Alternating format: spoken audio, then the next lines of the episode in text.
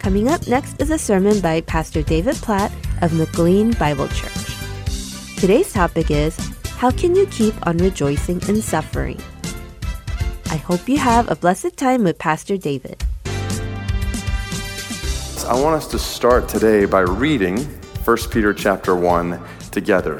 So, 1 Peter chapter 1 verse 1. Let's say it out loud together. Peter, an apostle of Jesus Christ, to those who are elect exiles of the dispersion in Pontus, Galatia, Cappadocia, Asia, and Bithynia, according to the foreknowledge of God the Father and the sanctification of the Spirit, for obedience to Jesus Christ and for sprinkling with his blood, may grace and peace be multiplied to you. Blessed be the God and Father of our Lord Jesus Christ. According to his great mercy, he has caused us to be born again to a living hope through the resurrection of Jesus Christ from the dead, to an inheritance that is imperishable, undefiled, and unfading, kept in heaven for you, who by God's power are being guarded through faith for a salvation ready to be revealed in the last time. In this you rejoice, though now for a little while, if necessary, you have been grieved by various trials, so that the tested genuineness of your faith, more precious than gold that perishes, though it is tested by fire, may be found to result in praise and glory and honor at the revelation of Jesus Christ. Though you have not seen him, you love him. Though you do not see him now, you believe in him and rejoice with joy that is inexpressible and filled with glory, obtaining the outcome of your faith, the salvation of your souls. Concerning this salvation, the prophets who prophesied about the grace that was to be yours searched and inquired carefully inquiring what person or time the Spirit of Christ in them was indicating when he predicted the sufferings of Christ and the subsequent glories. It was revealed to them that they were serving not themselves, but you, and the things that have now been announced to you through those who preach the good news to you by the Holy Spirit sent from heaven, things into which angels long to look. Therefore, preparing your minds for action and being sober minded, set your hope fully on the grace that will be brought to you at the revelation of Jesus Christ. As obedient children, do not be conformed to the passions of your former ignorance, but as he who called you is holy, so be holy in all your conduct. Since it is written, You shall be holy for I am holy. And if you call on him as Father, who judges impartially according to each one's deeds, conduct yourselves with fear throughout the time of your exile, knowing that you are ransomed from the futile ways inherited by your forefathers, not with perishable things such as silver or gold, but with the precious blood of Christ, like that of a lamb without blemish or spot. He was foreknown before the foundation of the world and was made manifest in the last times for the sake of you, who through him are believers in God, who raised him from the dead and gave him glory, so that your faith and hope are in God. Having purified yourselves by obedience to the truth for a sincere brotherly love, love one another earnestly from a pure heart since you have been born again, not of perishable seed, but of imperishable, through the living and abiding Word of God. For all flesh is like grass, and all its glory like the flower of grass. The grass withers and the flower falls, but the word of the Lord remains forever. And this word is the good news that was preached to you. Amen. Ah, praise God for His Word. It's so good and it is so relevant. I want to show you how. So I think it's clear, even if you just heard 1 Peter 1 for the first time, from the start of this letter, Peter is writing to Christians in churches spread throughout various regions who are experiencing suffering. So you go back to verse 6, and Peter said how they are being grieved. Did you catch the language? By various trials. And their faith is being tested, like gold being tested by fire. So it's not surprising then for us to get to our text today, so starting in 1 Peter chapter 4 verse 12, and we hear Peter say, "Beloved, do not be surprised at the fiery trial when it comes upon you to test you as though something strange were happening to you." It's almost the exact same language that Peter started the letter with. Then listen to what he says next, verse 13, "But rejoice insofar as you share Christ's sufferings, that you may also rejoice and be glad when his glory is revealed. That's the same language we just read back in chapter 1, verse 6. In this you rejoice. You hear that language, rejoice with joy that's inexpressible. So now in chapter 4, verse 12, he says it again rejoice insofar as you share Christ's sufferings, that you may also rejoice and be glad. So, the question I want to answer today is how is that possible? How can you keep on rejoicing in the middle of suffering? I think that is an extremely relevant question for our lives.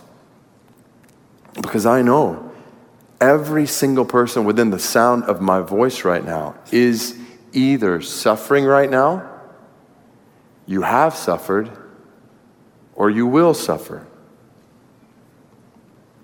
I think about Phil and Larissa Wynn at our Loudoun location who unexpectedly lost their two year old this week. I think about Ben Fairfax, my friend and brother here at Tyson's, who was feeling fine a month ago till he had a CT scan that revealed inoperable cancer, and now he's fighting for his life to others who are struggling in marriage, others who have suffered financially as your savings have been depleted, you're struggling from paycheck to paycheck, or maybe that business you poured so much of your life into is struggling to survive. I think about MBC missionaries who join us every week online, walking through all kinds of struggles, separated from family and comfort, living as outsiders in another culture. I could go on and on. And in every story, the question is the same How do you keep on rejoicing in the middle of hard days? And one of my jobs as a pastor is to prepare you for hard days. I was reading an article this last week from Tim Challies. He's a friend whose 20 year old son suddenly collapsed and died about a month ago. And Tim described how agonizing this last month has been emotionally, but not theologically. And here's what I mean by that. Actually, here's what he meant by that. He was writing about how, by God's grace, he and his family were ready. They had been trained by God's word in sound doctrine. He said, In the moment we heard that news, we knew the character of God, we knew the promises of God, and we knew where we stood with God. And unbeknownst to us, he said, we had been preparing ourselves with truths that were ready to be called upon and relied upon in that moment of need.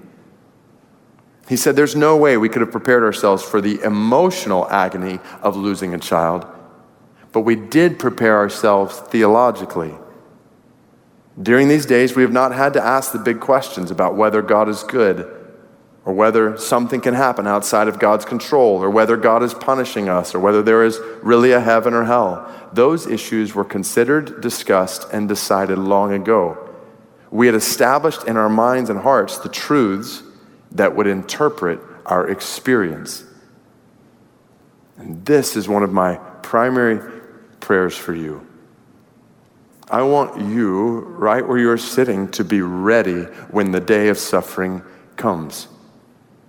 or when the days of suffering continue. I want you to know the character of God and the promises of God. I want you to know where you stand with God.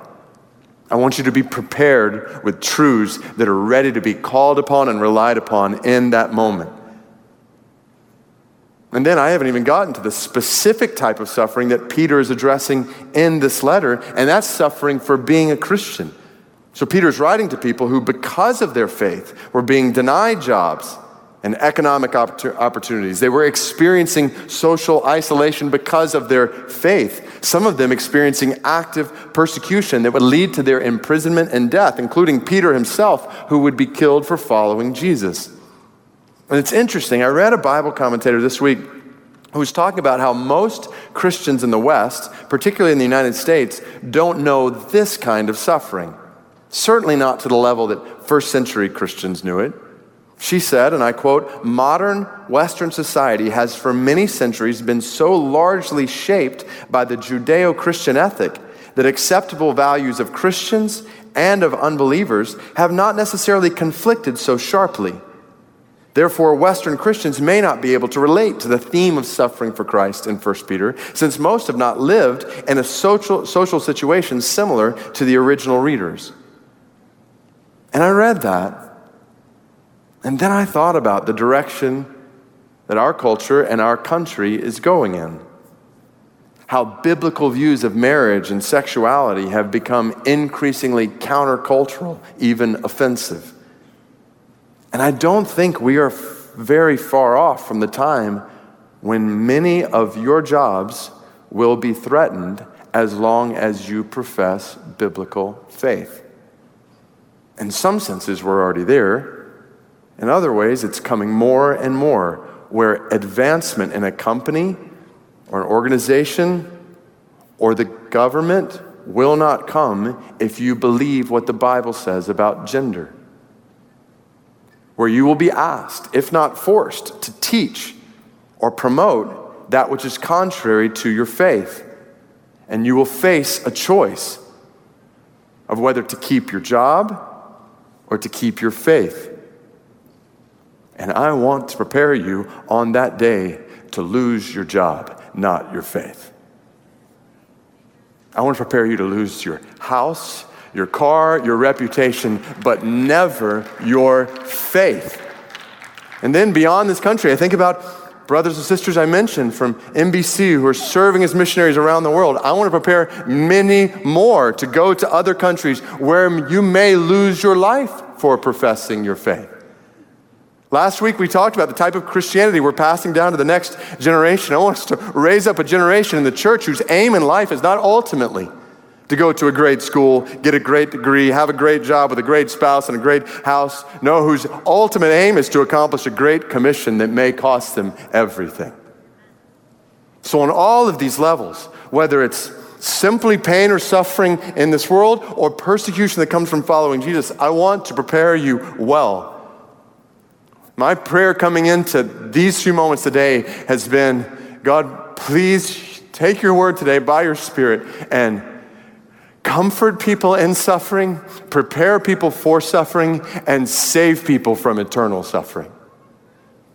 So, I want to show you God's answer to this question how, you keep, how can you keep on rejoicing in the middle of suffering? And the answer is found in three truths from 1 Peter 4 12 through 19 that I want to give you, and I want to call you to believe them with all your heart and be ready to recall them when that moment comes.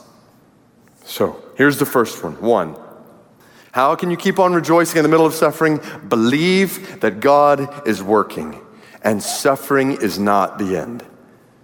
So, let me actually read this whole passage to you 1 Peter 4 12 through 19 and pay particularly close attention to the first verse and the last verse, kind of bookends on this passage. 1 Peter chapter 4 verse 12 says, "Beloved, do not be surprised at the fiery trial when it comes upon you to test you, as though something strange were happening to you, but rejoice insofar as you share Christ's sufferings, that you may also rejoice and be glad when his glory is revealed." If you are insulted for the name of Christ, you are blessed because the Spirit of glory and of God rests upon you. But let none of you suffer as a murderer, or a thief, or an evildoer, or as a meddler. Yet if anyone suffers as a Christian, let him not be ashamed, but let him glorify God in that name. For it is time for judgment to begin at the household of God. And if it begins with us, what will be the outcome for those who do not obey the gospel of God? And if the righteous is scarcely saved, what will become of the ungodly and the sinner? Therefore, let those who suffer, so this is the last verse, let those who suffer according to God's will entrust their souls to a faithful Creator while doing good. So, do you hear the, the first verse, the last verse? First verse, beloved, do not be surprised. Don't be shocked at the fiery trial when it comes upon you as though something strange were happening to you. So the Bible is addressing here what we all feel when we face suffering that we didn't see coming. Everything is going well until this or that happened, and all of a sudden, everything feels like it's out of control and up for question. It's like we believe that God is good and kind and loving and completely in control as long as our circumstances are smooth. But as soon as those circumstances change, we wonder is God good? Is God kind? Is God loving? Is God in control? And the Bible is teaching here that even when our circumstances change, God is the same. He is still good. He is still kind. He is still loving. And He is absolutely, ultimately in control which is what the last verse says here. Therefore, let those who suffer according to God's will entrust their souls to a faithful Creator while doing good. Now, that phrase, according to God's will, likely means a couple of things. One, this is differentiating from the kind of suffering that comes from disobeying God's will. So, in this passage, Peter is drawing a distinction between suffering for doing good and suffering for doing evil, like murdering or stealing or meddling in others' business. So, sometimes you and I experience suffering, hardship, pain, hurt on all kinds of levels because of our sin, because of our disobedience to God. But that's not the kind of suffering Peter's talking about here. He's talking about suffering according to God's will while doing good. So think about the kinds of suffering that this included in the first century when Peter wrote this. We've seen this already. Like Christians, for doing good and following Jesus, were being abused, insulted, reviled, ostracized, persecuted, even killed. So, does that mean that God is somehow the author of abuse or the author of persecution? Absolutely not. These things are clearly a result of sin and evil in this world, and they affect even God's people who are doing good. But that's part of the point of the passage. In a world of sin and evil and abuse and pain and suffering, God's people are not immune to these things. As soon as you become a Christian, you don't have a shield around you that keeps you from suffering. If anything, you're now more susceptible to suffering because, in addition to normal suffering in a fallen world, you may now suffer for following Jesus. So don't be surprised, the Bible says, at the fiery trial when it comes upon you, as though something strange were happening to you when all of God's people throughout the history of this sinful world have experienced the same thing. And how did they get through it? They believed that God was working and their suffering was not the end. Think about it. Through years of infertility, Abraham believed that God was working and his wife's barrenness was not the end. And eventually, when he was about 100 years old, he had a son named Isaac. Job lost all that he had, possessions destroyed, all of his children died in an instant, boils all over his body as his wife tells him to curse God and die. Yet he held on to belief that God was working, and he discovered that his suffering was not the end. Joseph in a dungeon for 12 years believed that God was working. This was not the end. Same for Shadrach, Meshach, and Abednego in a fiery furnace. Daniel in a den of lions. They believed God was working. Their suffering was not the end. Ruth working in a field. David fleeing for his life. Hosea with an unfaithful wife. Over and over again. This is the story of people in the Bible. People who, in their suffering, believed that God was working and suffering was not the end. You say, well, what about those who suffered and died? Wasn't that the end for them? What about the list of people in Hebrews chapter 11 who, like Stephen, were stoned to death or sawn in two or killed with a sword? Or what about Peter himself who ended up being crucified? Wasn't suffering the end for him? Oh, no, not at all. Just look to the center of the Bible Jesus, the Son of God. And it's right here in this passage, verse 13. Rejoice insofar as you share in sufferings with and for Christ, with and for Jesus, because he was mocked and beaten and scourged and spit upon, nailed to a cross to die, all according to God's will. 1 Peter chapter 4, verse 19. Get it? Even in the most evil moment in all of history, the murder of Jesus in the flesh, even in that moment, God was working. And Jesus' suffering was not the end. Three days later, he rose from the grave. He now ascended into heaven, where he is exalted at the right hand of God, and he is bringing everyone who trusts in him to glory with him.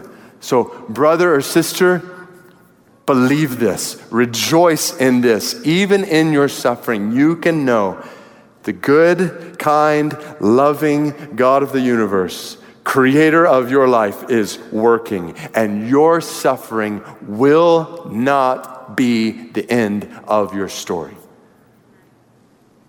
Hide this truth in your heart and recall it and rely on it in tough days. Believe that God is working and suffering is not the end. And so here's the second one to stand on when suffering comes. So, one, believe that God is working, suffering is not the end. Two, believe that God is with you and his love for you knows no end. So, I want to show you this God's presence with you and his love for you in two places one in verse 13, one in verse 14.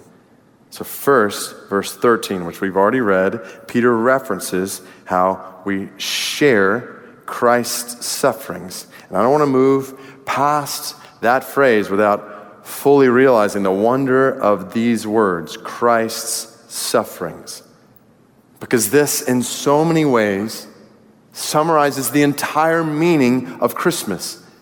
And if you're not a Christian, please listen really closely here. If you are a Christian, I pray that you will feel this in a fresh way today. To all of us, in a world that's full of sorrow and pain and hurt and suffering, Christmas is a reminder that God has not left us alone in this world. Christmas is an announcement that God has come to us in the person of Jesus. God has put on a robe of human flesh. He was born as a baby. And ultimately, yes, he was born to die on a cross for our sins, to rise from the dead, so that every sinner who trusts in him can be forgiven of all their sins and enjoy eternal life with him. But there's more here, so don't miss it. In the very fact that Jesus has come to us and lived among us, we realize that for all who trust in Jesus, He not only saves you from your sin, but He sympathizes with you in your suffering. In other words, you have a Savior who knows how you feel. Are you hurting? Jesus knows what it's like to hurt. Have you been reviled or abused? Jesus knows what it is to be reviled and abused. Do you feel alone, disappointed, betrayed? Jesus knows what it is to feel all of those things. I've used the illustration before, what the Oxford Companion to Music calls sympathetic resonance. If there were two pianos on this stage, I could play middle C on one of them and the same note that anybody doing anything over there, the same note on that piano would gently respond, make the same noise that this piano is making. It's called sympathetic resonance. And when I think about that in a much greater way, I think about the hurts in your heart, in my heart, amidst sorrow in this world. When a note of sorrow hits our hearts, know this that note resonates in his heart. When you walk through suffering, you have a Savior who knows what it's like to hurt as you're hurting. He loves you so much, and He lives to intercede for you and provide for all that you need in that moment. Which leads to verse 14 that takes us to a whole other level as the Bible says, if you're insulted for the name of Christ, you are blessed. Now stop there. Just follow the flow of this verse. If you're insulted, derided, abused, persecuted for the name of Christ, you're blessed. Why? Because the Spirit of glory and of God rests upon you. Oh, you got to see this. Do you want to know how much God loves all those who trust in Jesus, who have entered into relationship with Him, not only does Jesus resonate with you when you suffer, but He loves you so much that He covers you with His Spirit in your suffering. The picture here of the Spirit of glory resting upon you is like the cloud of God's glory resting on his people in the Old Testament as they wandered from place to place in the wilderness. So God's Spirit rests on you as you walk through the wilderness of suffering. I believe this. You are not, you're never alone in the wilderness of suffering. You will never be alone, no matter what that wilderness may hold. The Spirit is in you, on you, the Spirit of glory and of God. Do you ever wonder, like, if this or that happens in my life, will I be able to stand? You wonder, what if I lose my child, or my spouse, or my parent? Could I stand? What if, what if I were to face that diagnosis? What if I were to face persecution? Could I stand?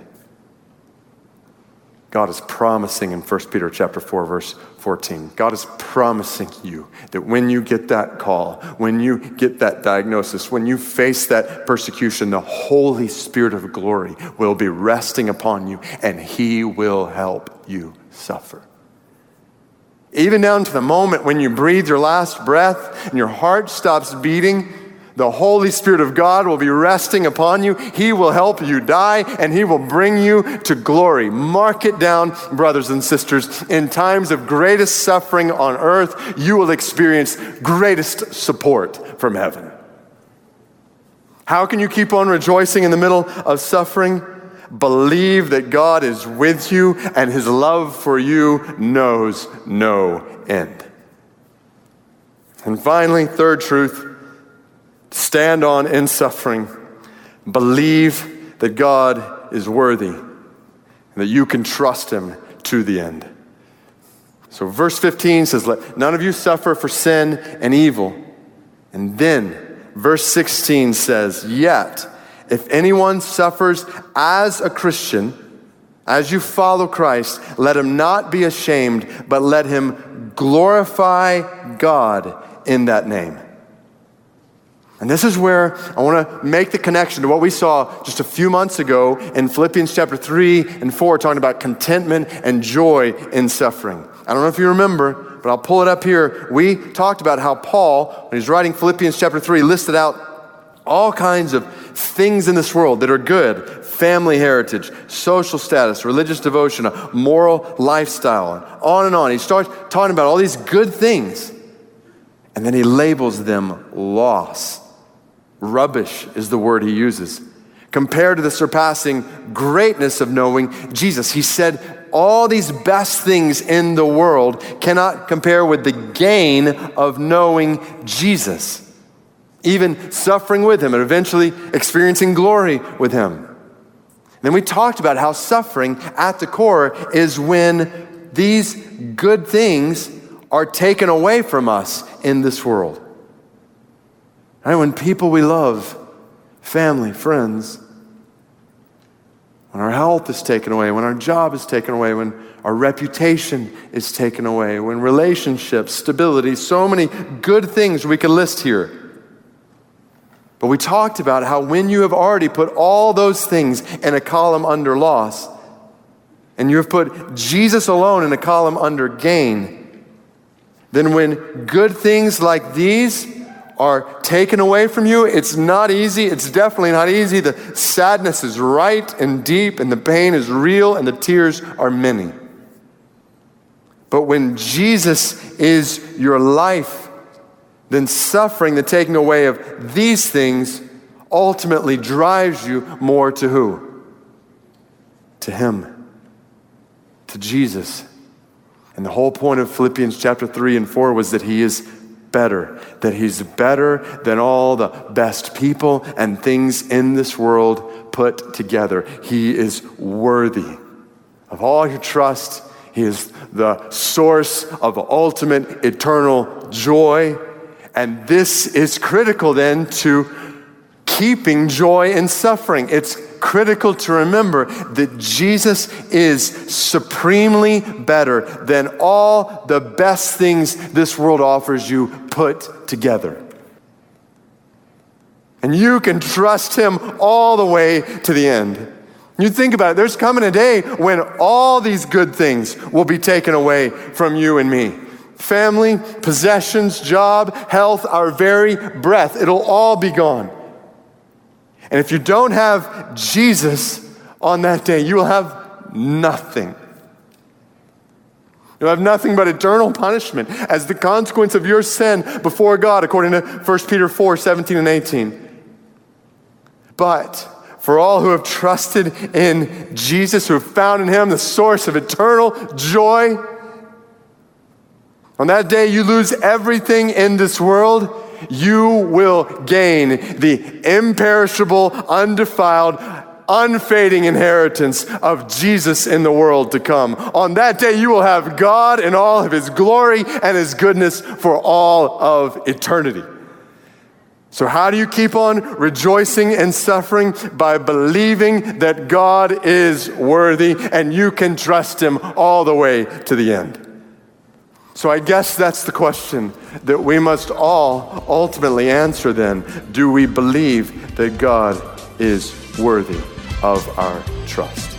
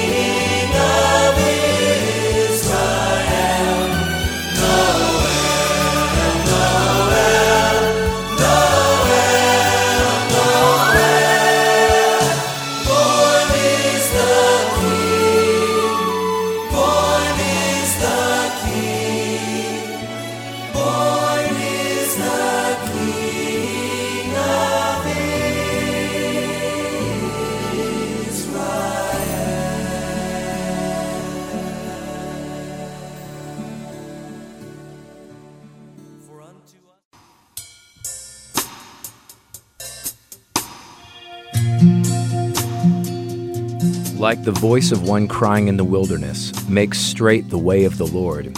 Heart and Seoul Gospel Ministries is looking for those who will partner with us in this ministry of making a path straight for the Lord directly to the hearts of listeners. If you would like to partner with us to preach the gospel of Jesus Christ and deliver the saving grace of our Lord to others through volunteering, through prayer, and through donations, please call us at 602 866 8999.